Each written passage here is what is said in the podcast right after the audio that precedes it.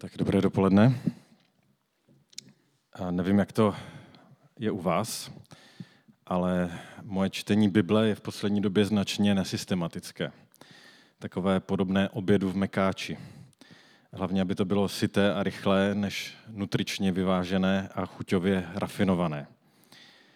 Většinou si nechám biblickou aplikací v mobilu vygenerovat verš pro tento den – a na kterým pak chvíli dumám, než mou pozornost uchvátí smršť raných povinností spojených s odchodem celé rodiny do práce, školy a školky.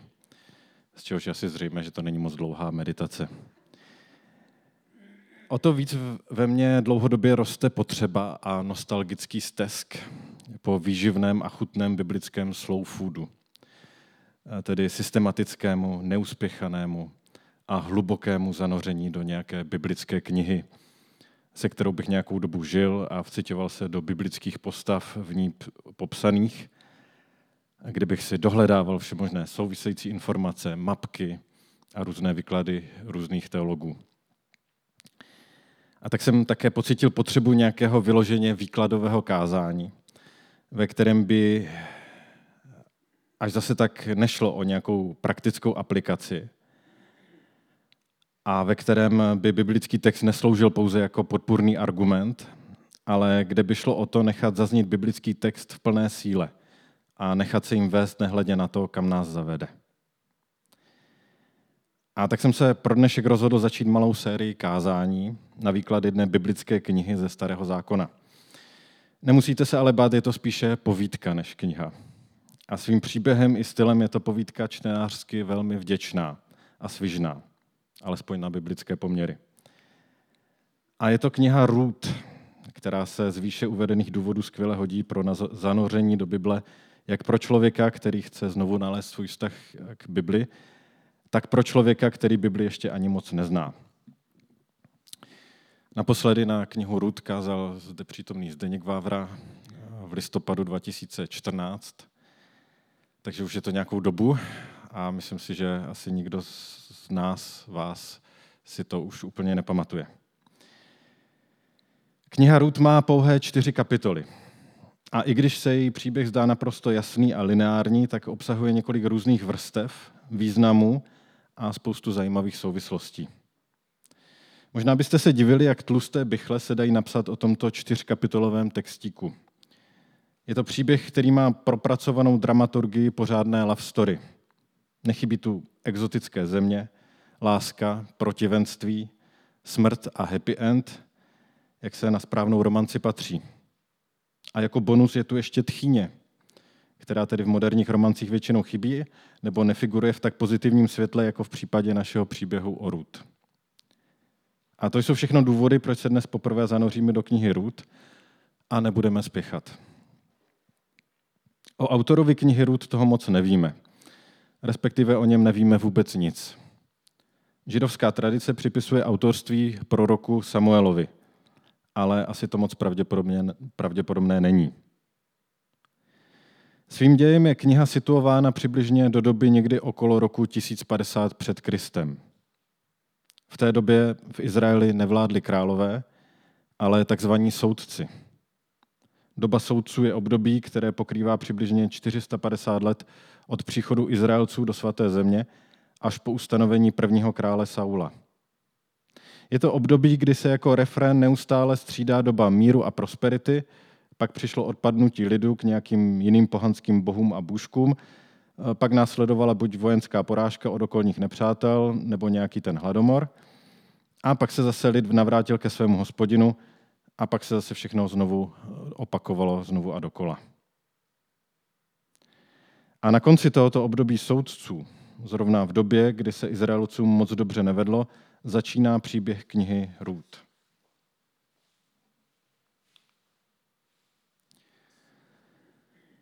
Za dnů, kdy soudili soudcové, nastal v zemi hlad. Tehdy odešel jeden muž z judského Betléma se svou ženou a dvěma syny, aby pobýval jako host na moabských polích. Jmenoval se Elímelek jeho žena Noemi a dva jeho synové Machlon a Kilion. Byli to Efratejci z judejského Betléma. Přišli na Moabské pole a přebývali tam. Ale Noemin muž Elimelek zemřel a ona zůstala s oběma syny sama. Ti se oženili s Moabkami. Jedna se jmenovala Orpa, druhá Rút. Sídlili tam asi deset let. Oba, Machlon i Kilion, rovněž zemřeli a tak ta žena zůstala sama, bez dětí i bez muže. Jsme na začátku příběhu. Z města Betlém v období hladu odchází s viděnou lepšího života muž Elímelek se svou ženou Noemi a dvěma syny Machlónem a Kilionem. Abychom si užili různé úrovně našeho textu, tak teď je na místě se zastavit a říct si něco o jménech a jejich funkci v knize Růd. Jak vidíme v Bibli na mnoha místech, tak Izraelci dávali svým dětem jména podobně jako indiáni, tedy s nějakým významem. Buď jako nějaké přání do jejich života, nebo jako připomenutí okolností jejich narození. Dávala se třeba jména Ben Hanan, syn smilování, Ben Hadad, syn Hadada, Réka, něžná, nebo Ráchel, ovce. A když se narodil syn rodičům bez fantazie, tak se mohl jmenovat třeba Benin, tedy náš syn. Nejinak je tomu v knize Růd. V podstatě všechna jména v ní obsažená nesou nějaký význam. Často se pak jedná o jména, která se v Bibli vyskytují pouze v knize Růd a jsou spíše symbolická, mající za cíl potrhnout nebo doplnit děj příběhu. Elimelek se v překladu jmenuje Můj Bůh je král a Noemi rozkošná nebo líbezná. To by ještě šlo. Ale jejich synové Machlon a Kilion znamenají churavec a pohasínající. Nedovedu si moc představit milující rodiče, kteří by svým dětem dali takováto jména. Dobrý den, jmenuji se Churavec Brickner. Půjdete se mnou na kávu? Jejich jména jsou tedy spíše symbolická. Stejně tak i jména moabských dívek, které si vzali, jsou hodně symbolická. Orpa znamená odvracející se šíjí, nebo tvrdošína. Šíje to je tady ten zadek na krku. Rud pak znamená napojení, osvěžení, občerstvení. Symbolický je v příběhu o Rud i název města Betlém, který znamená dům chleba. Ten je však na začátku našeho příběhu bez chleba. A tak Elimelek se svou rodinou odchází do země Moab s nadějí na lepší život. Opět malá, tentokrát historiogeografická odbočka. Tady vidíme, eh, kde byla tehdy země Moab. A šipkou je tam vyznačeno, jak Elimelek se svou rodinou kam a šli. Z našeho pohledu to až zase tak moc daleko nebylo. Přibližně nějakých přibližně 100 kilometrů. Tedy jako by se Elimelek s rodinou stěhovali třeba z Brně do Vídně. Z Brna do Vídně. Z pohledu člověka starověkého, který se stěhuje se vším svým majetkem, to byla pocitově daleko větší dálka. Co se týče historie země Moab a diplomatických vztahů s Izraelem, tak to byla pěkná divočina. Kdo byli Moabci? Ve známém příběhu o Lotovi a zničení hříšného města Sodoma, který je zaznamenán v knize Genesis, se můžeme dočíst, že obě Lotovy dcery ve strachu, že nebudou mít manžely a děti, tak opili svého otce Lota a vyspali se s ním, čímž počali a porodili syny. Syny Moába, v překladu to znamená z otce splozený, a Ben Amího, to je syn mého příbuzného. Oba synové se pak stali praotci národu Moábců a Amonovců. Moábci tedy byli z Izraeli geneticky i jazykově zpřízněni. I když uctívali boha Kémoše, tak Izraelci nebyli kdo ví jakými kámoši. Spíše naopak. Kémoš byl totiž bohem války. Když se podíváme do Bible, tak spolu tyto dva národy často bojovali a dělali si nehezké věci. Různí bibličtí proroci a žalmisté Moabcům přáli jen to nejhorší. Třeba to, aby se udávili svými zvratky, aby byli k smíchu okolním národům, nebo aby byli zašlapáni jako sláma do hnoje. A předpokládám, že to platilo i z druhé strany. Vztahy mezi Moábem a Izraelem tedy nebyly úplně vřelé. Přesto se Elimelekovi a jeho rodině zdá, že by jim v Moábu mohlo být lépe než v Betlémě. Jakoby Elimelek zapomněl na to, že se jmenuje Můj Bůh je král. A vydal se ze země, kterou Bůh dal svému lidu, do země, která v tu chvíli vypadala úrodněji a která slibovala snadnější život. A je pravděpodobné, že s výměnou země vyměnili i boha Izraelců za bohy Moabců. Minimálně se kulturně asimilovali, protože oba synové Machlon a Kilion si vzali za manželky moabské dívky. Vypadá to, i když to nevíme úplně jistě, že Elimelekovi a jeho rodině přestalo záležet na tom, co si o nich myslí Bůh, ve kterého doma věřili. Když jsem na začátku kázání sliboval, že mi nejde ani tak o praktickou aplikaci, jako spíše o výklad biblického textu, tak se na tomto místě jedné praktické aplikaci neubráním. Mám pro vás otázku. Kde leží váš Moab? Co vás láká odejít ze země zaslíbené? Co vás láká odejít od Boha? Moab kolem nás má mnoho podob. Někdy nás láká život bez pochybností a těžkých otázek, které před nás klade naše víra. Život bez špatného svědomí, bez tlaku na to se víc modlit, číst písmo, žít duchovněji. Někdy nás láká bezstarostnost lidí kolem nás, někdy morální elastičnost lidí kolem nás. Nebo, nebo třeba jenom to, že by život s volnými nedělemi a bez dalších křesťanských závazků byl prostě jednodušší. Měli bychom více času na své koníčky, na odpočinek, ale i na svou rodinu.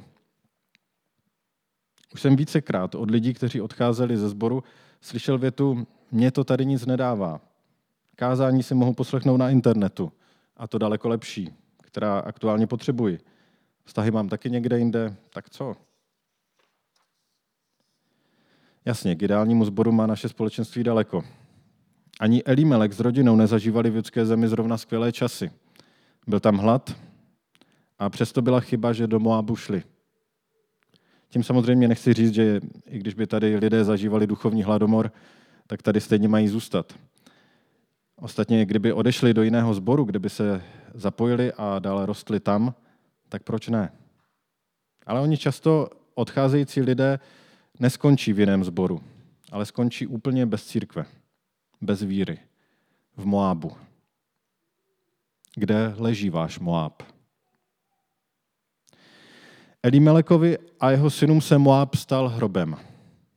A to tak brzy, že Machlon a Kilion ani nestačí počnout nějaké potomky. Kdy si líbezná Noemi zůstává sama. Bez manžela, synů i vnuků v cizí zemi, kde kromě svých snah nemá zastání. Abychom lépe pochopili situaci Noemi, musíme si uvědomit, že ve starozákonní době znamenala rozvětvená rodina strašně moc. Znamenala levnou pracovní sílu, ale i životní pojištění důchodové spoření i společenský status. Pro Židy platilo, že mít hodně dětí rovná se boží požehnání. Kdo neměl děti, neměl požehnání. Dá se také říci, že Židé si daleko více zajímali o pokračování svého rodu, než o posmrtný život. Pokud člověk neměl rodinu a pokud neměl ani majetek, což Noemi zjevně také neměla, tak to znamenalo hodně temné vyhlídky na stáří a ještě k tomu v nepřátelské cizí zemi. Jak čteme v našem příběhu dále? Proto se Noemi přichystala se svými snachami k návratu z moabských polí. Uslyšela totiž na, Mo- na moabských polích, že hospodin se opět přiklonil ke svému lidu a dal mu chléb. Odešla tedy se svými snachami z místa, kde přebývala. Když se vraceli do judské země, vybídla cestou Noemi obě své snachy. Jděte, vraťte se každá do domu své matky. Nechť vám hospodin prokáže milosedenství, jako jste je vy prokázali zemřelým i mně. Kež vám hospodin dá, abyste každá našla odpočinutí v domě svého muže. A políbila je. Rozplakali se hlasitě a namítali jí. Nikoli, vrátíme se s tebou k tvému lidu. Ale Noemi jim domluvala, jen se vraťte, mé dcery. Proč byste se mnou chodili? Což pak mohu ještě zrodit syny, aby se stali vašimi muži? Vraťte se, mé dcery, jděte. Když už jsem na vdávání stará, i kdybych si řekla, že mám ještě naději, a kdyby se hned této noci vdala a porodila syny, Čekali byste proto, že by dospěli? Zdráhali byste se proto vdát? Nikoli, mé dcery. Můj úděl je pro vás, pro vás příliš trpký. Dolehla na mne hospodinova ruka. Tu se rozplakali ještě hlasitěji. Orpa políbila svou tchyni na rozloučenou. Avšak Růd se k ní přimkla. Myslím si, že tato scéna je jedna z nejemotivnějších, jaké v Biblii jsou. Tchýně loučící se se svými snachami. Tchýně, která je smířená se svým osudem, která chce sama čelit ponižujícímu návratu. Tchýně milující a žehnající, která přeje svým snachám jen to dobré. Je zvláštní, že obě snachy původně šly s Noemi. Jsou všechny tři už na cestě do judské země, když je Noemi začne přemlouvat, ať se navrátí. Dost možná Noemi nad obou snachách viděla, že mají z návratu strach. Pro ně byla Judá cizí, nepřátelská země, kde na ně nečekalo mnoho dobrého. Těžko se tam znovu vdají a založí rodiny. Lidé se na ně budou dívat přes prsty a s podezřením. Asi tak, jako bych, bychom se my dívali s obavami a podezřením na muslimské imigrantky zahalené od hlavy k patě do burky. Orpa, která se v překladu jmenuje odvracející se šíjí, odchází. Těžko je to mít, jí to mít za zlé. Někteří bibličtí komentátoři jí to za zlé mají. Ale já fakt nevím, jestli by se v takové situaci zachoval jako Orpa nebo Ruth. Orpa nebyla židovka. Zjevně neznala Boha Izraele a vidina života v nepřátelské zemi jí připadala děsivá. Orpa udělala v podstatě vše správně. Vše, co od ní Noemi očekávala. Ostatně Orpa i Ruth zjevně stále měli své původní rodiny. Vždyť jim Noemi říká, jděte, vraťte se každá do domu své matky. A my nevíme, jestli Orpina matka Orpu také nepotřebovala. A tak Orpa políbí Noemi na rozloučenou a v pláči odchází. Rud ale zůstává.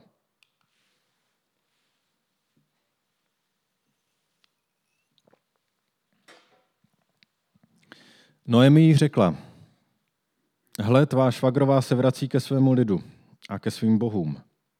Vrať se také, následuj svou švagrovou.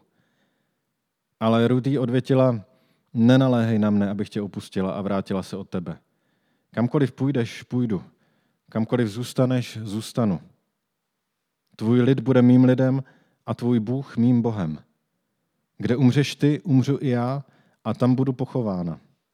Ať se mnou hospodin udělá, co chce, rozdělí nás od sebe jen smrt. Když Noemi viděla, že Ruth je odhodlána jít s ní, přestala ji přemlouvat. Vztah tchyně a snachy nebo tchyně a zetě bývá velmi často komplikovaný. Každý z nás si asi dovede vybavit vlastní zkušenost nebo alespoň nějaký ten peprný vtip o tchyních. V našem příběhu je však vztah Noemi a Ruth jako nejlepší vztah matky a dcery. Růtěná slova jsou dojemně silná. Kamkoliv půjdeš, půjdu. Kdekoliv zůstaneš, zůstanu. Tvůj lid bude mým lidem a tvůj Bůh mým Bohem. Kde umřeš ty, umřu i já a tam budu pochována. Ať se mnou hospodin udělá, co chce. Rozdělí nás od sebe jen smrt. Kdybychom tato rutina slova vystřihli, tak bychom je klidně mohli vlepit třeba do dialogu Romea a Julie. Tady je ale říká snacha své tchýni. A ještě silnější je to, že Ruth jenom Noemi neutěšuje slovy, ale jde s ní. Jde do cizí země, nehledě na to, co ji tam čeká. A tady se dostáváme k naší dnešní druhé a poslední aplikaci. Mám za to, že se od Ruth můžeme inspirovat jejím postojem. Orpa udělala to, co se od ní očekávalo. Ruth udělala něco víc. Připomíná mi to Ježíšova slova, kdy řekl, kdo by se chtěl s tebou soudit o košili, nech i svůj plášť. Kdo tě donutí k službě na jednu míli, jdi s ním dvě. Kdo tě prosí, tomu dej, a kdo si od tebe chce vypůjčit, od toho se neodvracej. Myslím, že Bůh má rád, když uděláme něco víc, než co se od nás očekává. Myslím, že Bůh má rád, když jsme velkorysí. A nemyslím tím nějakou štědrost, která je jenom na odiv a nic nás nestojí. Ale kdy obětujeme něco, na čem nám záleží, třeba čas nebo peníze, a uděláme něco víc, než co se od nás očekává. Kdy místo toho, abychom si užili den bez dětí, navštívíme někoho v nemocnici. Když si nekoupíme něco, co bychom chtěli, a dáme peníze někomu, kdo je potřebuje.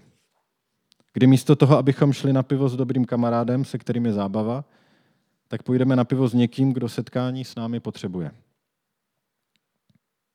A tak se Noemi a Ruth zase vydávají na cestu. Tak šli obě, až došli do Betléma. Když přišli do Betléma, zhluklo se kolem nich celé město. Ženy se ptali, je, tato, je toto Noemi? Odvětila jim, nenazývejte mě už Noemi, to je rozkošná. Nazývejte mě Mara, to je trpká, neboť všemohoucí mi připravil velmi trpký úděl. Odcházela jsem s plnou náručí, ale hospodin mě přivádí zpět s prázdnou. Jak byste mě mohli nazývat Noemi, když je hospodin proti mně a když mi všemohoucí určil zlý úděl? Tak se Noemi vrátila a s ní se navrátila z moabských polí její snacha, moabská růd. Přišli do Betléma, když začínala sklizeň ječmene. Je to trochu jako návrat marnotratného syna. Akorát, že tady nečeká žádný milující otec s otevřenou náručí, ale dav bývalých známých a vzdálených příbuzných, kteří cítí za dosti učinění, že ta rozkošná Noemi, co odešla za lepším, se vrací pokořená a s prázdnou. A tady v Betlémě na konci první kapitoly skončíme i dnešní první zamyšlení nad příběhem Noemi a její snachy Ruth. V příštím kázání přijde na scénu Boaz a začne konečně ta love story.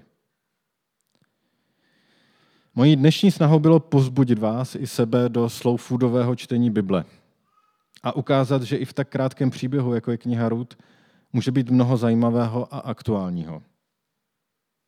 A byl bych rád, kdybyste si také dnes odnesli dvě otázky a přemýšleli nad nimi. Tou první je otázka, kde je můj Moab? Co mě táhne od Boha? A tou druhou otázkou je, kde mohu udělat víc, než se ode mě očekává. Bože, ty znáš naše Moáby. Ty víš, co nás láká od tebe odejít. Ty, pane, znáš naše srdce lépe, než je známe my. Prosím, ukazuj nám tady, ty, tady ta nebezpečí, ukazuj nám zrádnost našeho srdce. Navracej nás zpátky do tvé přítomnosti. Prosím tě, pane, za to, abychom dokázali být velkorysí, abychom dokázali dávat víc, než se od nás očekává.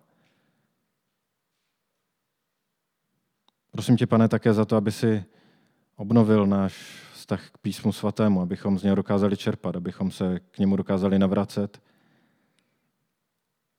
abychom v něm dokázali číst tvoji vůli. Amen.